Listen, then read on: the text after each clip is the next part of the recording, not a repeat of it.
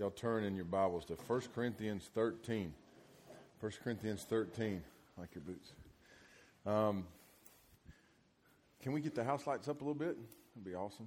If I can see these people, these handsome devils, beautiful ladies. Did y'all have a good weekend? I did too, man. I, I loved having y'all here. It's been awesome. It was so, it's so, I know I talked about this last night. It's so nice out. Like a lot of times it rains here. It's like a rainforest here. Like it's legitimately like a rainforest. Uh, if you look at how much rain we get in a year in the in the southern Appalachians, uh, which by the way are pronounced Appalachian. Don't ever say Appalachia. Um, I don't know who came up with that, but that's not the way you say it if you're from here. So anyway, um, but it's it's uh, it's just a, like a really cool gift from the Lord that we've got. Uh, we've got beautiful days and man, we got to, y'all got to ride rides and swing on swings. Some of you probably didn't. Some of you are probably scared of heights. Uh, you're like, man, I'm not getting on that thing. That's crazy. That's stupid. Um, about the archery tag game. Did any of y'all play that? I, I love that. Was it fun? It's like addictive, man. I don't know. It's just a fun. It's a fun game to play. And uh, but we had an awesome weekend, and hopefully the thing that you're going to take away from the weekend and remember the most is what God has taught you from His Word. And our staff, uh, they're some of the greatest uh, followers of Christ I've ever known. They, our staff here, I love them. They're so committed to you. They're here for uh, two reasons: one, to honor the Lord, uh, and and He's called them here, and two, to serve you and help you and, and encourage you. They want to help you walk with the Lord, and they want you to learn from there.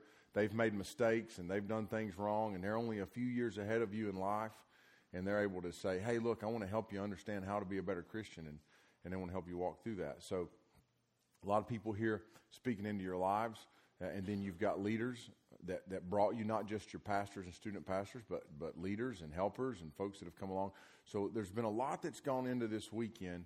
And my challenge to you would be to take everything you've learned and everything that people have invested in you and see it as a gift from the Lord and then honor the Lord with that gift by responding to it and leave here to say, how can I go, how can I go follow Christ better?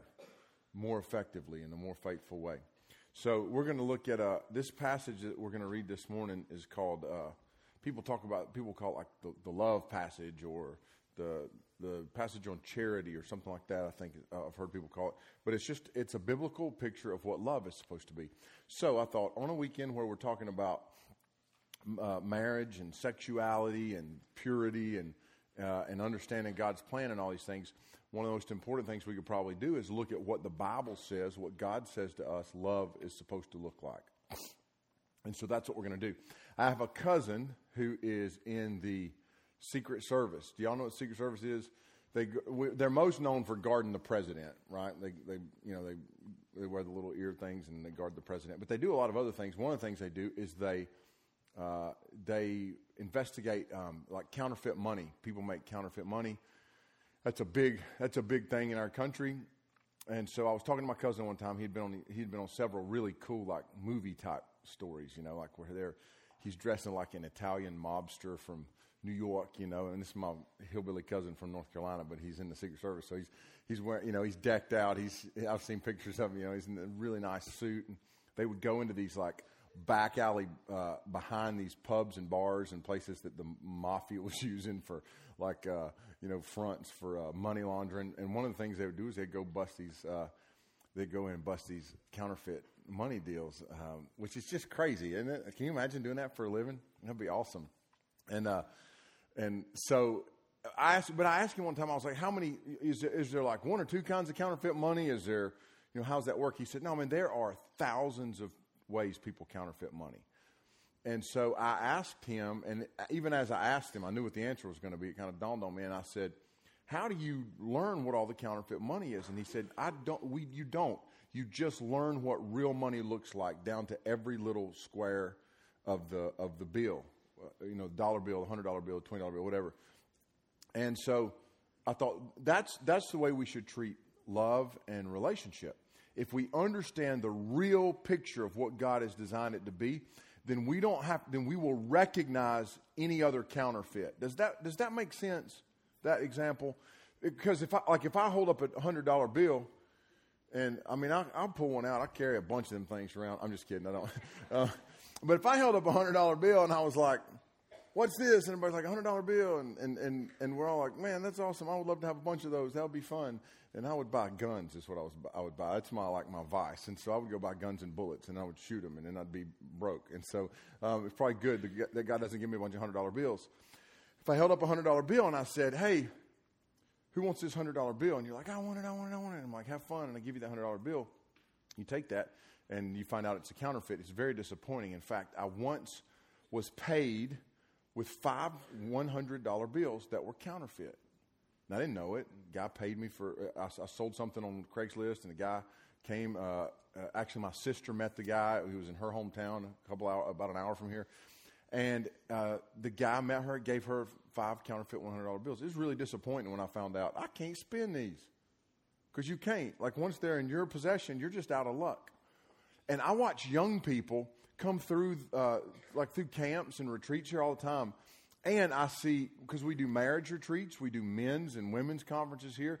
And I see, like, people in our society, what they're doing is they're grabbing a hold of counterfeit relationships. Like it's not real love or it's not real, it's not even like a lot of people are experiencing sex outside of God's context. So it's not even truly what God has designed for sexuality. And so there's no fulfillment in it. It's kind of like getting that. I was excited. I got $500, you know. I sold the thing, you know, and it's like, all right. I mean, then to find out, man, this is not the real deal. And so you're left with sort of this emptiness. And so a lot of people go through life dealing with the void that's been left from, from poor decision making. And so, what we want you to see this morning is the real thing. You know, like the real, what does the Bible say love really looks like and everything that goes along with it. And some of you, like you might think, man, I'm not, I'm not ready for that. Um, okay, well, you're not. That's good. That's a good acknowledgement that you're not ready for that kind of relationship. Great. So, know what it is and begin to pray and seek the Lord and ask Him to prepare you for that so that if you're 14 now, that when you're 20 or, or whatever age that God leads you into a relationship, leads to marriage, um, then, then He will have prepared you from now until then.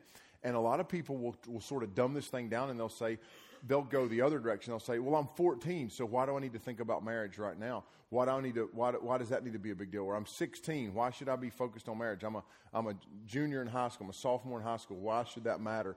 I'm, I'm in the seventh grade. I just like having a girlfriend. I just like having a boyfriend. Why should I? Why are we talking about marriage? Because marriage is like, that's the deal. That's God's. That's God's picture. Like God made marriage, and said this is what relationship is supposed to look like. So one of the most important things you can do at a young age is understand the biblical meaning of marriage and sex and sexuality and relationship and all of that. And if you don't have an example of that at home, then it can be really confusing. And so it's important to understand what the Bible says. Does that make sense? Understanding what the scripture teaches about marriage and sexuality, these things, will guide you through your teenage years. And so we want to get it right. So 1 Corinthians 13, it begins like this If I speak in the tongues of men and of angels, but have not love, I'm a noisy gong or a clanging cymbal. You ever, any, we got any band kids? Band kids? Good, a lot of band kids. I love the band. I was not in the band. I love and appreciate the band. Okay, you can put your hands down. I love and appreciate the band, and I love band kids especially because they have this unique talent and this gift to work in harmony and in, in unison, or like in, uh, what is it, when a bunch of people are working together, like in cooperation, right? And and what if you've got a, a, marching band that's really good? Our local high school here, we have a really good march. They're good. They sound great. They're really good. And if that band is marching, and you know that dude that's got that cymbal thing, like the big gorilla at Chuck E. Cheese? Y'all know what I'm talking about? Do y'all know the gorilla at Chuck E. Cheese? It's just all he does is this. I remember I used to think I could be in the band if I did the the the clang the I could do that, man. And then I thought, oh no, I could never do that because I would just be so amped, and I would be like waiting for my turn to go, you know, like that. And I know I'd do it too soon. I know I would, and then I'd be like, Oh, I'm, i did it too soon. I'll do it again. And then next thing you know, I'm hitting that thing three or four times before I'm even supposed to. That's what would happen to me. Think how obnoxious that would sound in, in the marching band.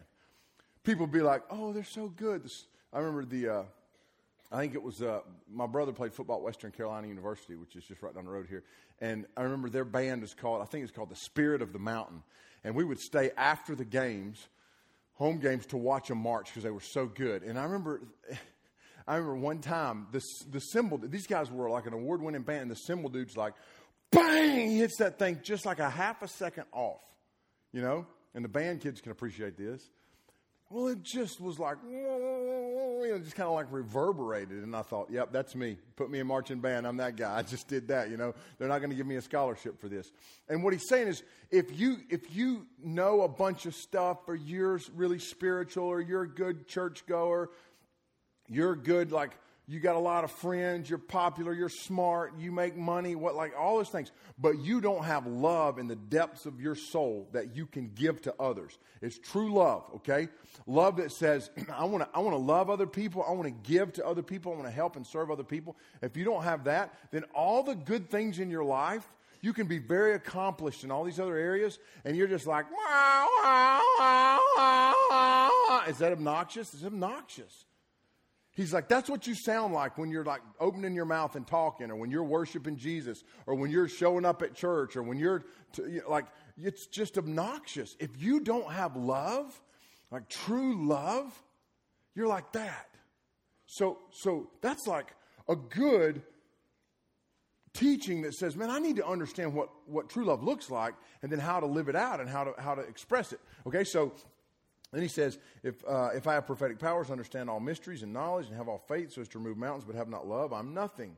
If I give away all I have and deliver up my body to be burned, but have not love, I gain nothing. So he's like, okay, you know, you can do this and this and this. You give away your body to be burned. What in the world is he talking about? Like a, literally, you could die for the gospel. You could die a Christian martyr's death, but if you don't love people well, well, what, was it profit? What does it matter? For those around you, for those that, that you interact with on a daily basis. And then he says this, and this is going to get into the meat of the message. Verse 4 Love is. Love is. And we're going to see now the definition of what true biblical love is. And here's what I want you to think about as we navigate through this passage. Have you ever seen true love? As, as we define it and lay it out, have you ever seen true love? Have you ever seen examples of true love? Have you ever experienced true love? And here's what I want to encourage you with. If, as we work through this, if you go, no, I've never seen love that is this pure, then here, here's what you do you look to Jesus. Because his love is this pure. His love for you is this pure. And you are the recipient of the love of Jesus. You have received the purest love that anyone could ever give you. Ladies, no dude at your high school is going to love you like this. None of us are going to get this right. Men, no lady is ever going to love you like this. No husband is going to get this perfectly right. No wife is going to get this perfectly right. Love is. And what follows is an example and a picture from literally the experience of who Jesus is that we can learn what love is, but nobody's going to get it right every time. But we have something to look to and strive for. And what I want you to do this morning is open up your heart to receive this kind of love from Jesus so that you won't open up your heart and your body to receive fake, false, worldly, quote unquote, love from other people. But you guard your heart just for the love that Jesus has for you. So when he says love is, he's implying that love does. That means he's kind of saying, okay, love is, which means lo- love is, and I'm going to define it, but we need to understand that it's an, it's an action. Love is action. If I if I wrote a love note to Little, and, I'm, and then I folded up, put it in my pocket, and carried around the rest of my days, love is, but love has not taken action and gone to her. You see that? It, so love is re, like like for love to be fulfilled, it, ne- it needs to be acted on. So I need to here's here's the love that I expressed to you, and I'm going to act on that love. I'm going to express it and then act on it. So I'm going to show you. Okay, so so love is Love is, is not only a feeling or an emotion, it is an action and a life alteration. When you experience true love and when you love someone truly, it changes your life. It changes your life. But you know what else changes your life? When you experience fake or false love and you give yourself away to somebody who doesn't love you like this, that'll change your life. That'll bring regret. It'll bring consequences. It'll bring pain. It'll bring hardship. Every time you, listen, every time you give a part of your heart away to somebody, every time you give a part of yourself away to somebody, you can't really take that back per se. So what you have to do is turn to Jesus and let him fill that wound or that void. You can't get back what you give away. And so it's not just a feeling or emotion, it is an action and a life alteration. My life is altered, my actions follow when I truly love and when I'm truly being loved. So he's going to describe what love is, and the first thing he says is that it is patient. I've written down definitions for these words, which is a big deal for me because I was really bad in school. I took the time, y'all, to write down definitions. Take this serious. you, only a few of you really know me, but that's a big deal, okay? All right, patient. Love is patient. My little boy Mo, who's four, he says a couple of things that he's picked up from older people, and it's really funny. One of them, he says, uh, Daddy, we have a problem. And that problem could be that we're out of Oreos or, you know, that the, the, the remote control's not working on the Netflix cartoon or whatever. But one of the things that I heard him say the other day is he said, You have to be patient with me. And I was like, Boy, now, he's right. He's really right. I don't know how he knows that. Somebody must have told him. Okay, so what is patience? It is. Uh, to, it, here's what it means: to be forbearing in respect to someone's offenses toward me. So patience, in the context of biblical love, when we really study this out and see what was it, what was really being written at, written at this time, what was he writing at this time? Someone's offenses towards me, to be forbearing. Now, this is important because I want you to think about a relationship that you've been in or a relationship that you've seen. Maybe it was your mom and your dad. Maybe it was your mom and a stepdad or a boyfriend. Maybe it was your dad and a girlfriend, whatever. Maybe it was your friends around you. But we've all seen relationships where people are not forbearing towards one another. They, they take offense towards the person that they're in a committed relationship with. And so they fuss, they argue, they're unhappy, they complain, they bicker. Have you ever seen that? So love is patient and doesn't do that. Love does not do that. I am not, I am not going to argue with my wife. I'm not interested in yelling at my wife. It's stupid. It's just stupid. Like it makes no sense for me to be mad and fuss and yell. But I watch people in relationship all the time. I watch ladies who don't have any more respect for themselves than to date a dude who talks down to them, belittles them, demeans them, emotionally abuses them, uses their body, wants to touch their body, wants to take their clothes off, wants to get physical pleasure out of the deal. And he doesn't not, not only does he not love you, he hates you. Don't give your body to someone who has contempt and hatred for you. There's no patience. Love is patient and it waits for God's best in a person's life. Waits for God's best. It demonstrates a willingness to take someone's unpleasant character traits in stride and to exhibit enduring patience.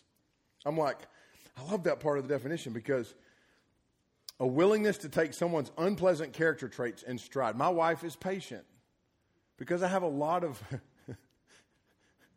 unpleasant character traits. Like I'm not a real gifted dude, man. I'm like pretty simple. I don't I do not think I would be very easy to live with. So I'm like, okay, I know what this I know what patience looks like. This way Little treats me. It's really nice. So then I was like, after I wrote this, I was like, Little, I want to tell you thank you. You married an absolute idiot, and you've been really nice to me for 25 years. She makes me bacon and eggs every morning. It's fantastic. She's awesome. She plays the drums. She looks good. She's still got a nasty crossover dribble on the basketball court. really cool. This demonstrates a willingness to take someone's unpleasant character traits and stride. So, so patience, a loving relationships where a relationship where people are patient with each other. I'm taking this person's failures and weaknesses and faults and character flaws, and I'm not saying this is getting on my nerves. You need to change. I'm not doing that. I'm saying, yeah, the Holy Spirit, the Lord will change them. So I'm with the person, so I'm going to be in a relationship with the. So listen, listen. You're not to be in a relationship with an unbeliever. You, if you're doing that, you need to knock that garbage off and quit lying to yourself saying, Well, I'm going to show him Jesus. You know what? Jesus is big enough to show that dude himself some other way. He don't need a 14, 16, 18 year old girl to show some boy who Jesus is. I'm a Christian. I love Jesus. He's cute. He doesn't love Jesus. We can make this work. I'll win him over. You will not win. You won't win Jack over. Jesus is big enough to get the message out without you corrupting his understanding of what relationship is supposed to be. So don't, so don't go there. Don't, like, if that's where you're at right now, you've been lied to and you've lied to yourself. There, I said it. Okay, so like, I don't know how else, to, like, I'm not going to tiptoe through that subject matter. When I talk to young people who are dating unbelievers, my, my, my uh, counsel, what do you think about this? They always want to come and, and get counsel. Like, what do you think? I'm in this. Like, knock it off, break it off, stop it. Go to your youth pastor. He'll do it for you. If you don't have the courage, ladies, if you don't have the courage to do it, go say to your pastor or youth pastor, Will you go break up with him for me? Let me tell you something. I'll be like, game on. I'll call that boy up. I'll be like, you come to my house. I ain't coming to your house. All right, I want to talk to your daddy. I'm coming to your house. You can't talk to my daddy. Can, I can talk to any grown man I want to. You stay away from that girl. You need somebody to step in and do that for you. And so don't date unbelievers, okay? So love is patient. Why is love patient? Because love is waiting on Jesus to work out those character flaws in that person.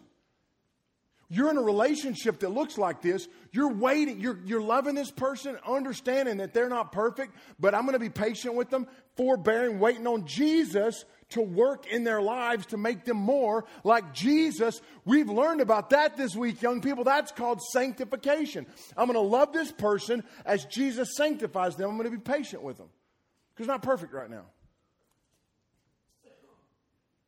Second thing. Whew, that's just the first one. Ain't nobody got to drive far this morning. This is going to be awesome.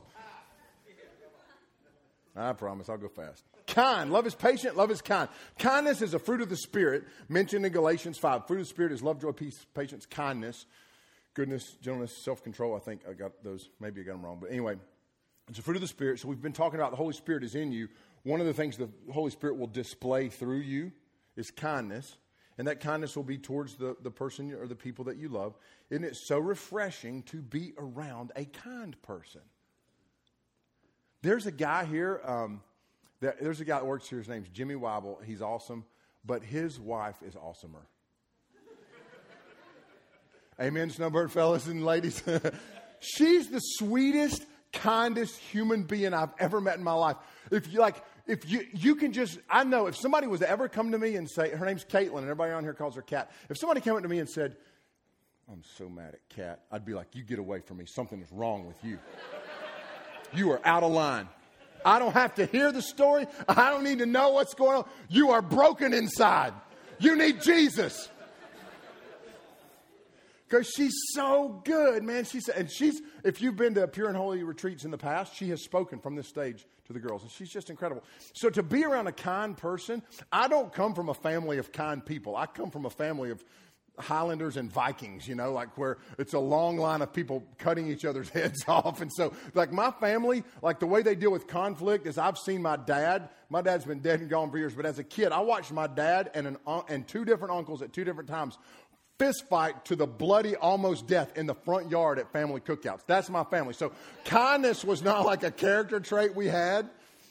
So to be around kind people is awesome, but for some of us, kindness is not a natural thing. We're naturally disposed, like your disposition is to be grumpy and to be combative and to be ugly. So, so true love is kind. And again, all like the, the, the perfect example in all of these is Jesus.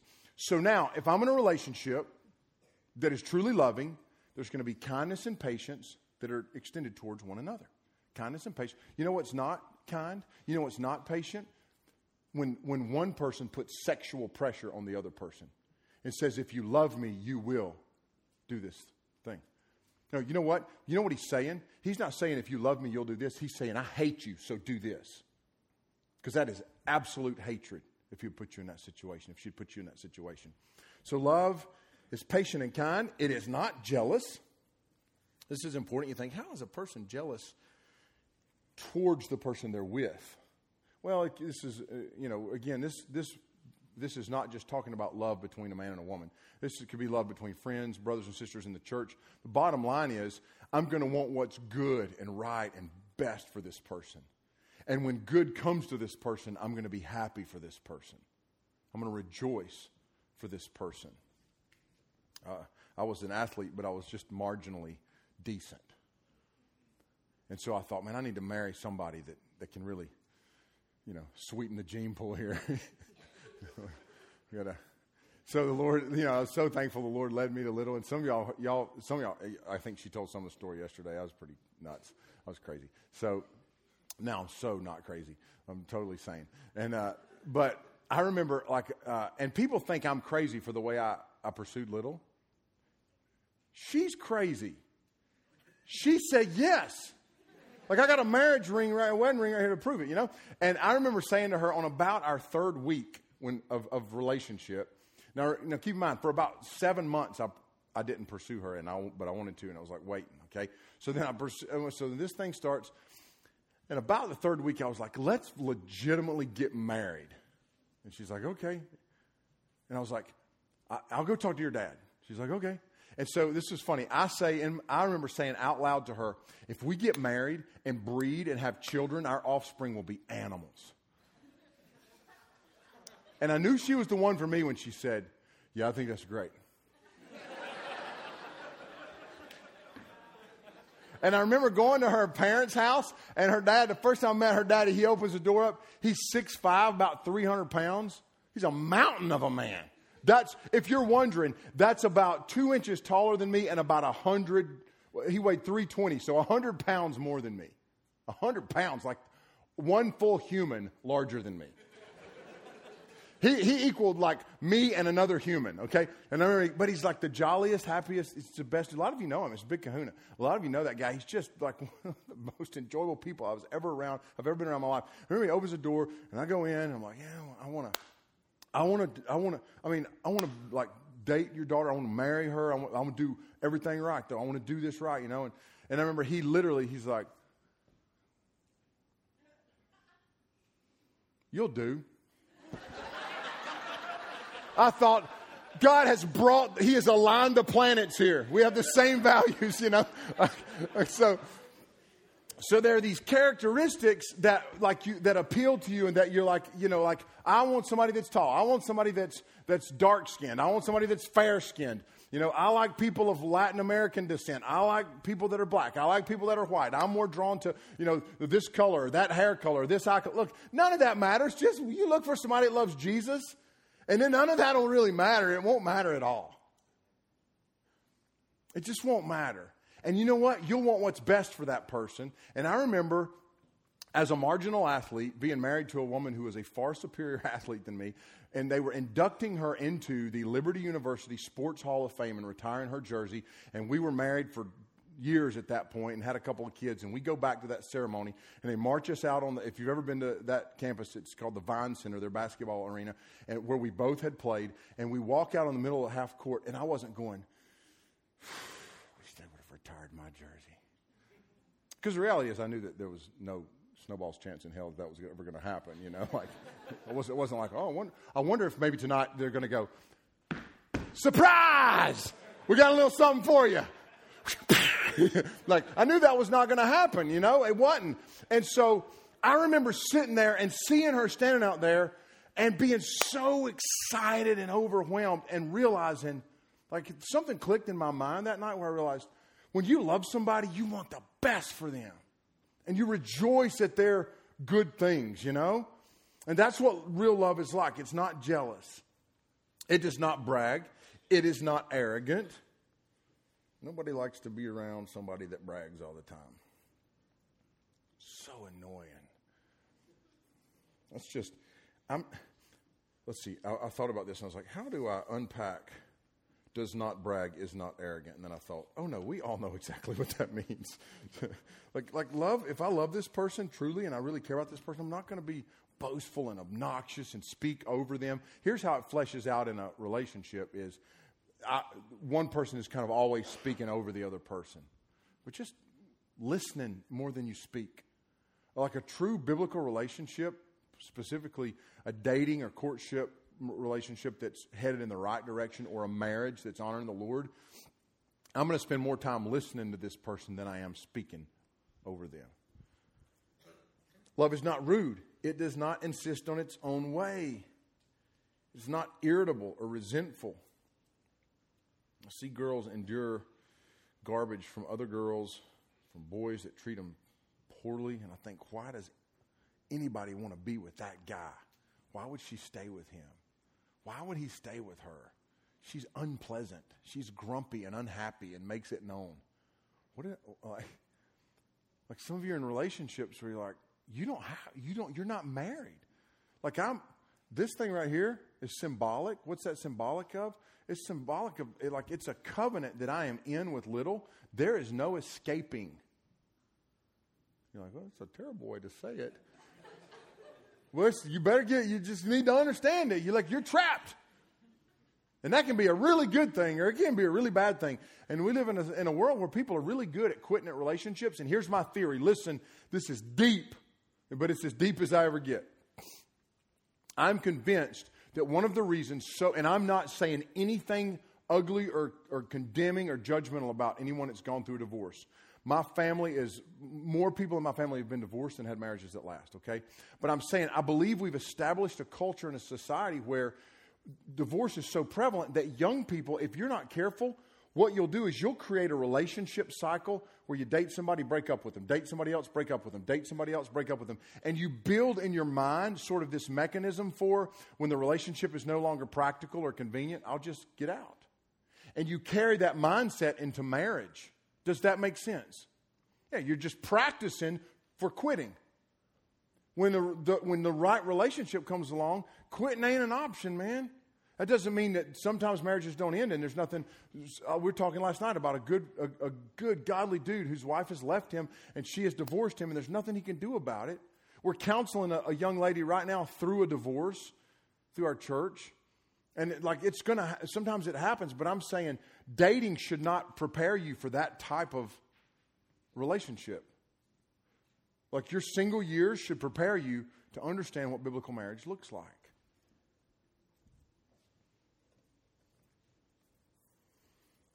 I want to key on this word resentful. It's not irritable or resentful. Some translators translate this this way does not keep a record of wrongs. This is a beautiful idea. Imagine a marriage in which no record of wrongs is kept. This is the idea behind covering one another's shame and guilt. When Adam and Eve are in the garden and they sin, and God comes to them, if you remember this, they blame each other. They start casting blame. One of the things that is so important in a relationship is understanding how to take responsibility when things are not just like they ought to be. But what people tend to do is, in an unloving way, cast blame on the other person. It's her fault, it's his fault, it's not my fault. It's her fault, it's his fault, it's not my fault. I can't help it, she's broken. I can't help it, he's crazy. I can't help listen one of the things people will do is they will keep a record of wrongs and they will constantly put that in front of that other person. Go into a relationship knowing that true love does not gather up a collection of wrongdoing and hold it against that person. Pretty, pretty powerful thought. And that's the way Jesus loves us. And Jesus also loves us. The, the Bible says in, in uh, Ephesians chapter 5 which if you come to SWO 17, I know some of you are coming, some of you are not. On Wednesday morning at SWO 17, we'll do like the next part of this talk, which if you don't come, it'll be podcast. And we're going to go to Ephesians 5 and see how Jesus loves. And here's how Jesus loves his bride. Here's how Jesus loves those he came to save and enter into relationship with. He sanctifies us by the washing of his word. There's that word sanctify. He says, I want the word of God to change you every day look at that person that I love and I say, I want you to love Jesus more than you love me. I want the Word of God to change you every day. I want Jesus to be the big deal in your life, and then He can put me in wherever He wants to. That's what true love looks like. Love believes all things, which means it trusts God to do great miracles in this person. Love hopes all things. We've talked about hope, haven't we? We have hope as believers. And love endures all things, if we see anything lacking in relationships today, it's the ability to endure. People quit with such ease. Driving down the road last week, coming through Atlanta, uh, two weeks ago, me and Zach, we're in crazy traffic jam. There's been a wreck. If you ever driven through Atlanta, Atlanta traffic's nuts. We're driving, and there's this billboard right there, and it says, Easy $300 divorce like right, like right by the Chick fil A sign and the Sam and Dave's. You know, it's like, oh, like consumer mentality. Like making it easy to quit. Love endures all things. People quit with such ease, and it is so easy. But the word endure here means tenacity and perseverance in any and all circumstances. It's a strong and powerful word. And I want you to hear me this morning. My mother has been divorced, and I love my mother dearly. Two of my sisters have been divorced, and I love them dearly. Three. Three of my sisters. I got, how many sisters do I have? it's bad, I know. Five, I have five. Five. And my mom, six women in our family. Half of them have been divorced. Do not hear me stand here and say, rah, rah, rah, divorce, divorce. It breaks my heart. I've watched the pain that it causes them, and sometimes it is unavoidable. What I'm saying is, you have to have a mind that is set on Christ and the way He commits relationship to people. Because He will never leave us, He will never forsake us, and He will never fail us. He won't. So, in conclusion, He says this Now abide faith, hope, and love. These three, but the greatest of these is love. If I'm ever going to be a good husband, I need to love Jesus well. I need to receive the love Jesus has for me. He's shown me perfect love in the way He went to the cross and died in my place. If I can really know the gospel and all of its power and beauty, and if I can receive it as one who is loved, then I will value that kind of love and want to give it away. And that kind of love will only be handed out to one person. People who bounce from relationship to relationship will only cheapen what love is and what love can be. But to love Jesus well and be loved by Jesus and let Him lead me into true and genuine love, that will satisfy.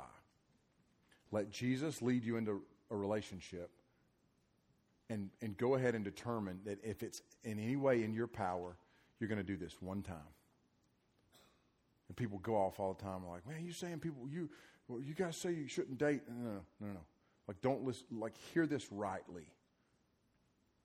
Just shoot for one relationship that will last the course of your life, and you will not be sorry. I'm telling you.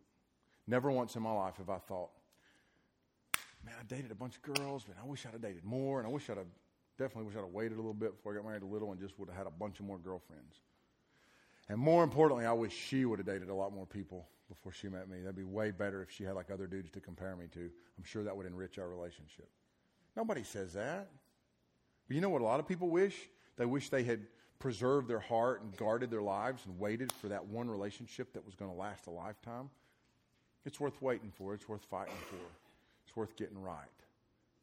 Okay, let's pray and we'll close with a, a couple songs. Lord, these students are awesome and you sent them here because you wanted them to hear truth from your word.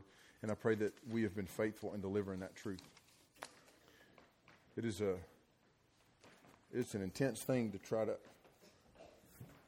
declare biblical truth on the authority of your word and, and, and to not do it with, with strong opinions or personal conviction, but to just handle the word of God rightly and divide it. I pray that's been done this morning. I pray these students are, are stronger because of it.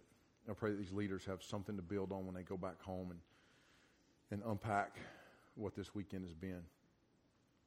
Help these students to be the men and women you want them to be. Help us to love you, with the pure love, and, and believe and trust that God is enough, that Jesus is enough, that your love is enough. And, uh, and we'll praise you and thank you for all that you've done in our lives. In Jesus' name, amen.